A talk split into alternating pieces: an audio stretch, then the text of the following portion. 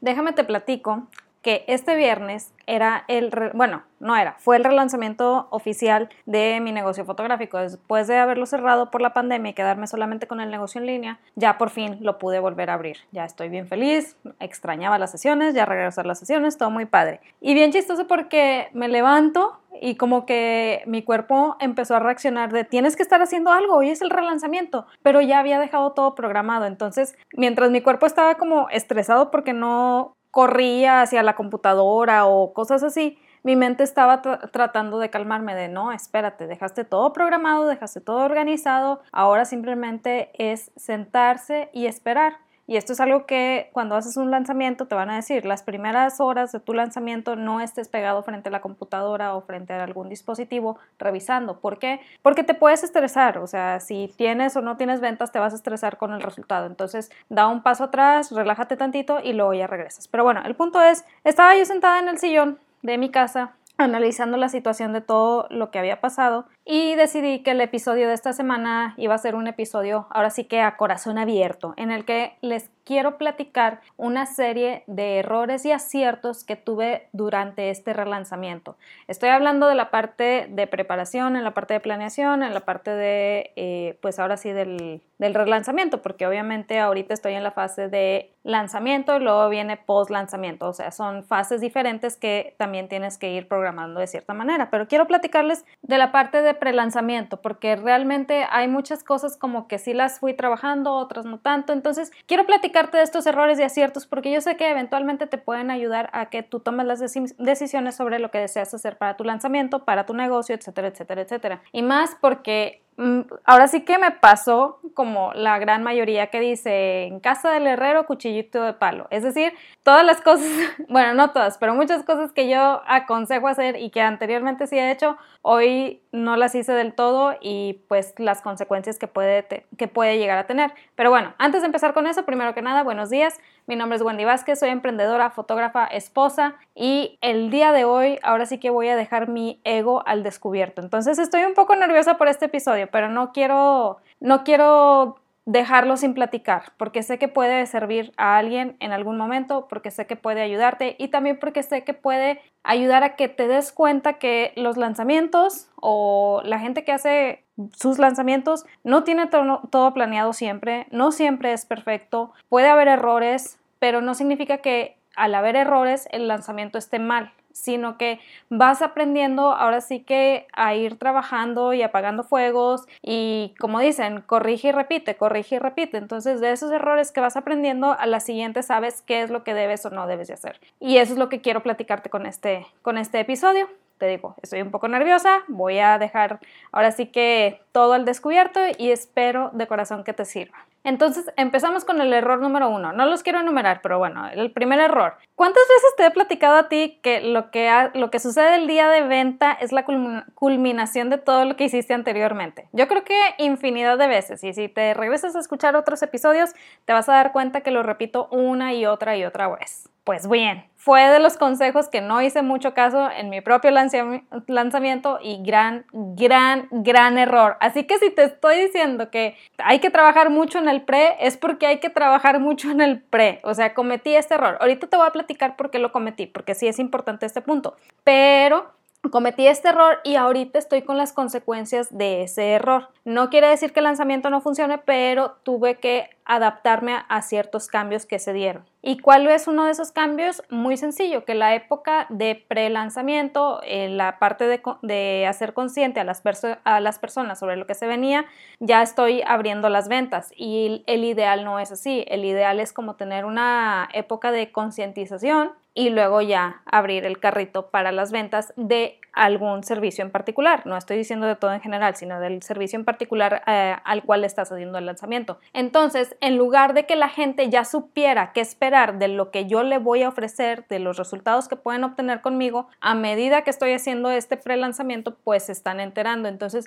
eso genera que las ventas sean un poco más lentas. ¿Implica que no hay ventas? No, para nada. Sí hay ventas, pero son más lentas. Y obviamente hay todavía más dudas y obviamente hay gente que pues todavía no está convencida, etcétera, etcétera. Entonces, sí es necesario hacer todo un trabajo en el pre-lanzamiento, hacer todo un trabajo de, de pues generar conciencia de lo que tú vas a ayudar a obtener. Ahora, el acierto, contrario a este error, es mejor hecho que perfecto. ¿A qué me refiero? Cuando te dije que hice este lanzamiento sin tener, sin hacer caso de esta etapa, fue por una razón personal.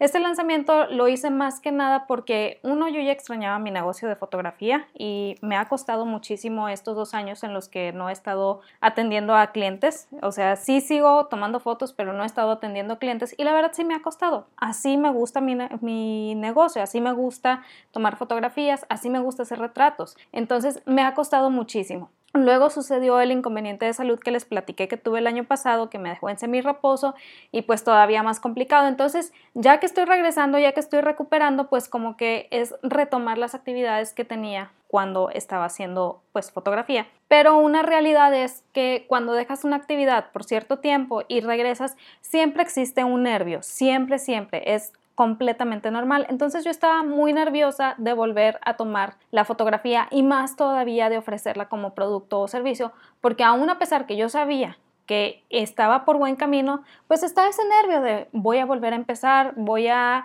a, encontrar clientes desde cero, etcétera, etcétera, etcétera. Entonces yo sabía que si no hacía este relanzamiento en estas fechas, me iba a esperar ya casi hasta finales de año y muy probablemente iba a encontrar otra excusa de por qué no lo iba a hacer. Es algo que me sucede cuando me pongo nerviosa, así es la realidad conmigo. Entonces, más allá de hacer el relanzamiento para generar miles de dólares, obviamente lo estoy haciendo porque sí o sí debía suceder para mí, para mi salud mental, para lo que yo quería lograr, para lo que tengo planeado para el resto del año, porque obviamente un relanzamiento no es nada más lo que estás planeando para el momento, sino también en lo sucesivo después de ese lanzamiento. Entonces, si yo me retrasaba más con estas fechas, lo que yo tenía planeado para el resto del año, pues obviamente ya no se iba a hacer.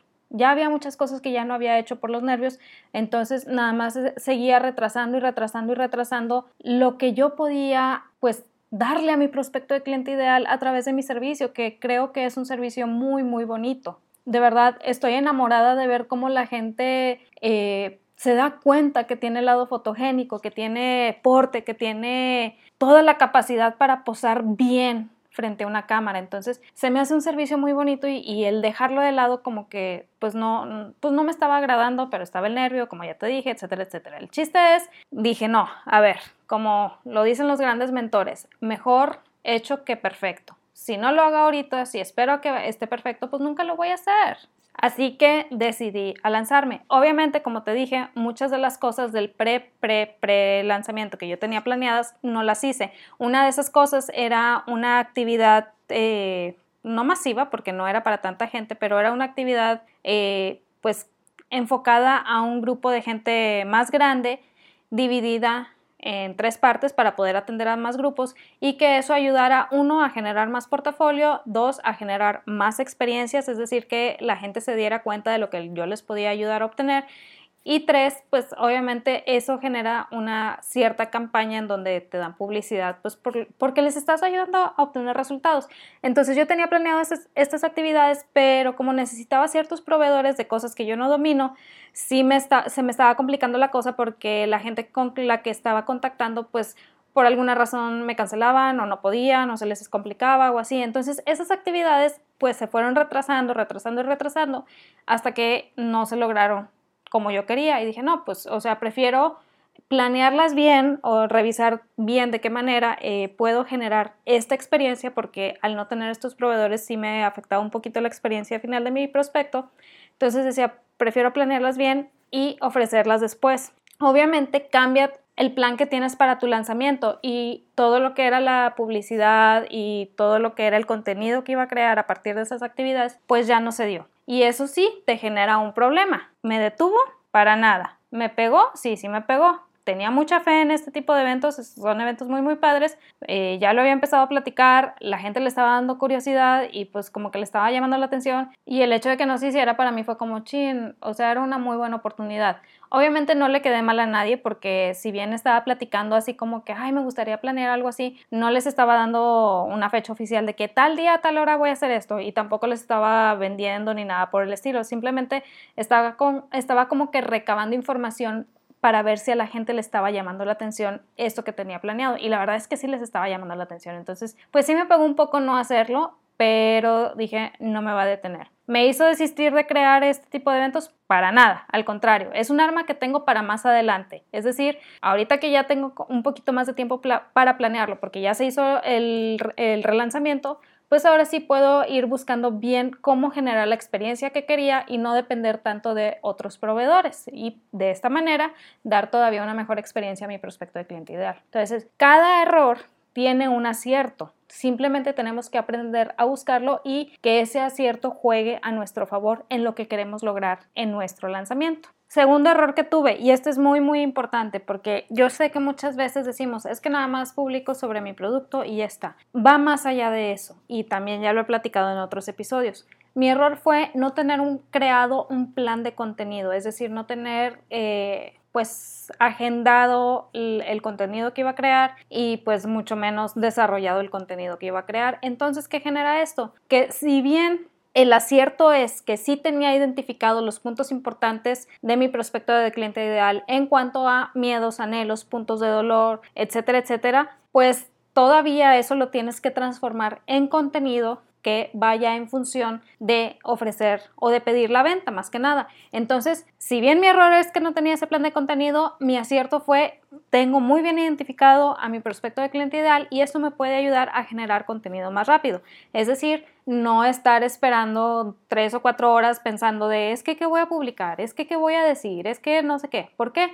Porque ya sabes a quién le estás hablando. Crear contenido es como generar una conversación. Y ojo, no estoy hablando de crear contenido nada más para eh, redes sociales. Puede ser crear contenido para tu lista de correos, puede ser crear contenido eh, pues para publicar anuncios en lugares particulares, etcétera, etcétera. O sea, realmente eso es parte de hacer tu campaña. Entonces, como yo no tenía ahora sí que un plan de contenidos, sí batallé un poquito más y sí durante ciertos días era dedicarle un poquito más de tiempo, no estar completamente deslindada, ¿Por qué? Porque a final de cuentas el contenido nos genera tráfico hacia lo que queremos o hacia donde queremos llevar a nuestro prospecto de cliente ideal. El tener identificados los puntos importantes de mi prospecto de cliente ideal ayuda a que esa conversación se dé, de manera mucho más natural y que ese contenido sea pues mucho más genuino, obviamente. El chiste de la venta es ofrecer un producto o servicio que ayude a nuestro prospecto de cliente a obtener ciertos resultados y obviamente siempre verdaderos.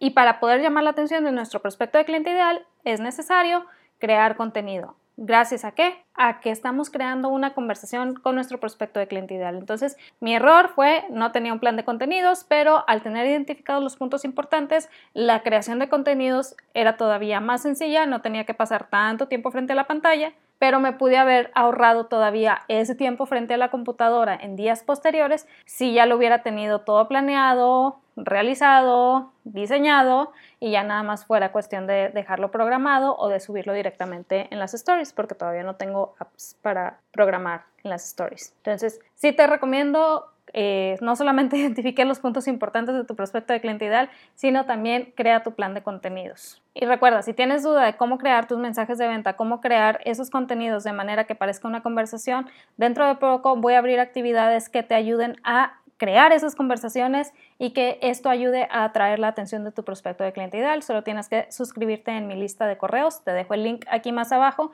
y también ahí comparto cosas que no comparto en ningún otro lado. No te lo pierdas, créeme, te va a servir muchísimo y sobre todo va a ayudar a que llegues a los puntos de dolor de tu prospecto de cliente ideal. Otro error que tuve fue que no tuve todas las opciones disponibles a la primera. Pero aquí esto, si apenas vas comenzando o si estás haciendo un relanzamiento de un negocio, es normal. Déjame te platico. Yo tengo dos opciones para eh, la fotografía que hago ahorita, o sea, para este relanzamiento en específico. Y trato de no salirme de esas dos opciones. ¿Por qué? Porque a final de cuentas, cuando te vienen con ideas nuevas, por muy padres que estén, porque obviamente a veces te vienen con ideas padrísimas, implica toda una curva de aprendizaje que a lo mejor en esos momentos no tienes eh, la posibilidad de, de dar o implica ciertos props o ciertas características o ciertos objetos que probablemente no tienes a la mano. Entonces tienes que empezar a evaluar eh, costo-beneficio de si los compras, no los compras, etcétera, etcétera. Entonces yo tengo dos estilos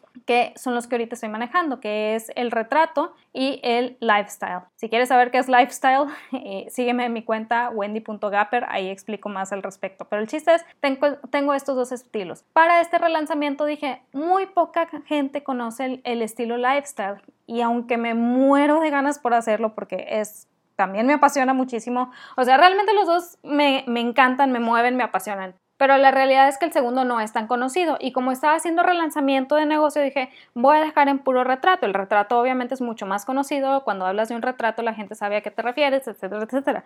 Entonces creé mi página de venta solamente para ofrecer retrato y todo súper bien, ¿verdad? O sea, la gente estaba relacionando con lo que yo ofrecía, se sentía identificada, bla, bla, bla. Y en eso ya, bueno, no en eso, sino como el primer día, así ya más nochecita me escribe un prospecto de que, oye, fíjate que una sesión, bla, bla, bla. Y yo, ah, sí, claro que sí. Y ya le iba a mandar la página de venta, pero, ella me dice, pero sabes qué, me interesa este estilo. Y digo, en la torre, mi página de venta no es para vender el, el estilo lifestyle, es solamente para vender retrato.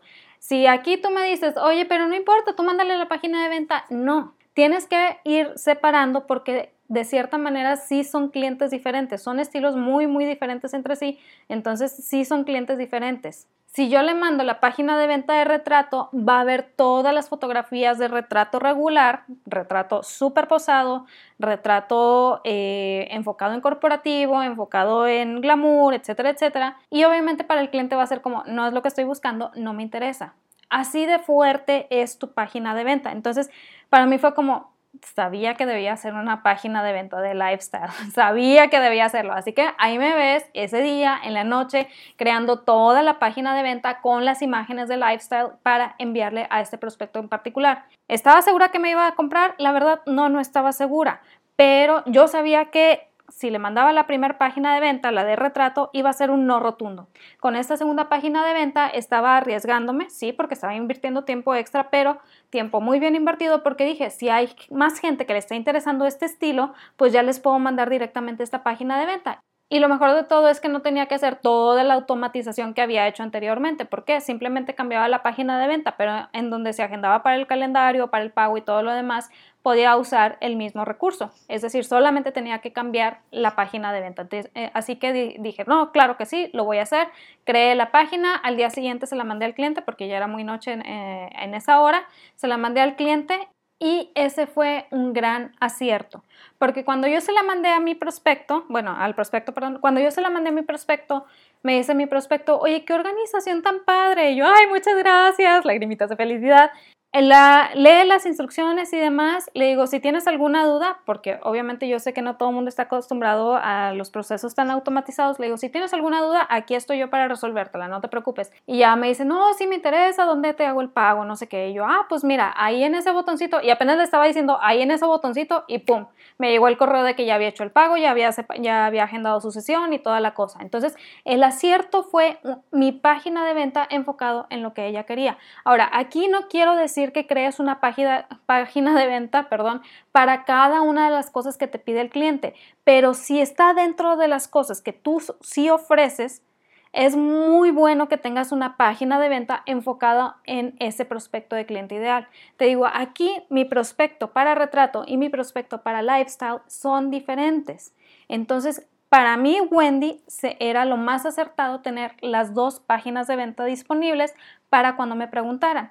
El error fue no tener la segunda página de venta pensando que no me la iban a pedir. El acierto fue desarrollarla y poder enviarla a tiempo. Y de esa manera, ya cuando más personas pregunten por este estilo de fotografía, ya les puedo mandar directamente esta otra página de venta, lo cual ayuda a que no estés tú 24/7 en el celular contestando dudas. Créeme, una página de venta ayuda a resolver las eh, pues todas las dudas que pueda llegar a tener tu prospecto durante, antes, durante o después de la sesión. Y Sí, se tiene que desarrollar de acuerdo a un mensaje de venta porque también a la hora de que tú estás redactando tu página de venta, tiene que sentirlo como una conversación, porque obviamente la cantidad de información que pones a veces es mucha. Entonces, si lo haces sentir como si estuvieran leyendo un tratado médico o como si estuvieran leyendo un tratado jurídico, que hay algunos que digo, ay, ya, no, yo no los puedo leer, pues obviamente el cliente se va a aburrir, el prospecto se va a aburrir, pero si lo logras hacer más como conversación, para eso aprendemos a crear mensajes de venta, si lo logras hacer más como conversación, es muy natural la lectura de esa página porque el cliente va a estar pues teniendo esa conversación en su cabeza y de cierta manera tú le estás contestando. Por eso es importante desarrollar una página de venta que se sienta como conversación, pero que tenga la llamada a la acción clara. La página de venta funciona, funciona muy bien y el prospecto se siente mejor atendido, se siente que se le resuelven más dudas, porque ahí también puedes redactar dudas que a lo mejor tiene, pero todavía no, no las ha encontrado o todavía no sabe que le van a surgir. Entonces, tu página de venta es un gran acierto, es una gran ventaja, funciona y funciona muy bien pero sí es necesario aprender a poder redactarla. Y si dices, sabes que no me interesa aprender, ok, pero contrata a alguien que sí sepa. No pongas a tu sobrino, a tu primo, a tu nieto que está estudiando eh, creación de contenido, no los pongas a ellos a redactar todavía. ¿Por qué? Una página de venta bien redactada genera lectura de manera natural. Una página de venta mal redactada genera que la gente no haga caso. Así es simple, así es sencillo. Entonces, cuando dices, es que mi sobrino lo puede hacer, pues qué padre, o sea, si sí lo puede hacer, qué padre, ya las llevas de ganar, pero si lo estás haciendo nada más para ahorrarte dinero, te va a hacer perder dinero. Entonces, página de venta funciona, están geniales, valen la pena, el cliente se siente mejor atendido y a ti te ahorra mucho tiempo. Y último error, muy grandísimo, la verdad, este sí me dio mucha risa, pero también tuvo su porqué y va de la mano con los primeros errores, es lanzar en las fechas menos indicadas. De verdad que ahora sí que me pasé, porque pues obviamente hice el lanzamiento justamente el viernes antes de salir de vacaciones y pues obviamente toda la gente andaba con sus cosas para las vacaciones. ¿Implica esto que no tengas ventas? No, o sea, sí tienes ventas, pero no es lo que esperas, obviamente, porque todo mundo está preparándose para sus vacaciones con su vida familiar y eso está bien. La razón por la que yo hice este lanzamiento, como te decía en los primeros errores, es porque yo necesitaba hacerlo y lo había estado posponiendo y lo había estado posponiendo y lo había estado posponiendo. Entonces, si lo dejaba de hacer ahorita, en mi cabeza estaba como que, bueno, pues es que luego vienen las sesiones del 10 de mayo, entonces como pues ya no tiene caso empezar a, a promocionar en fechas tan cortitas y, o sea, toda la planeación que yo ya tenía para el resto del año se iba para abajo. Entonces para mí fue como, ok, no me importa, voy a lanzar en estas fechas, yo sé que son las menos indicadas, yo sé que a lo mejor me generan ventas bajas, pero me genera un acierto. ¿Cuál es ese acierto? Sigues construyendo anticipación, sigues escuchando tu prospecto de cliente ideal.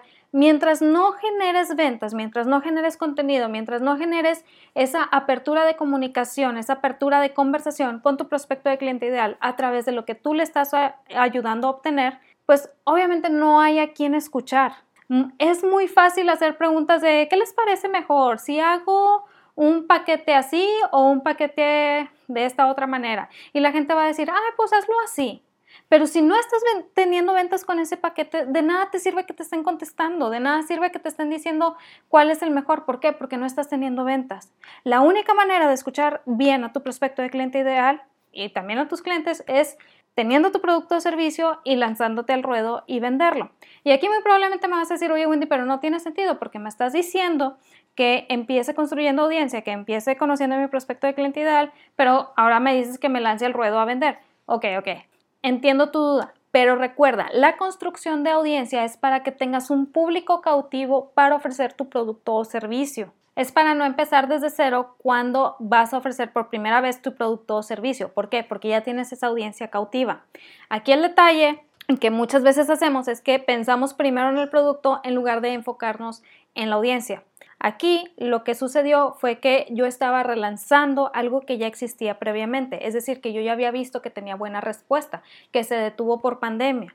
Entonces yo ya tenía un punto de partida para ofrecer el servicio. Yo ya tenía un punto de partida para que la gente dijera, ah, sí, cierto, así era. ese punto de partida me permite a mí decir, ok, empezamos desde aquí y vamos escuchando a la gente a ver qué es lo que tiene para decir. Entonces, yo sigo construyendo anticipación porque, como te decía al inicio, no he dejado de lado los eventos que tenía planeados. Al contrario, creo que ahorita la anticipación que estoy construyendo y cuando vean que realmente no me voy a regresar a los precios de relanzamiento, que esa es otra cosa muy, muy importante, y vean que el evento que estoy organizando les puede ayudar a obtener los beneficios de lo que iban a obtener en este relanzamiento, ayudará a acrecentar la cantidad de gente que, que, desee asistir a los eventos. Entonces, yo con esto sigo construyendo anticipación mientras sigo vendiendo mi, mi, servicio de fotografía, mientras voy conociendo todavía mejor a mi prospecto de cliente ideal, mientras, etcétera, etcétera, etcétera.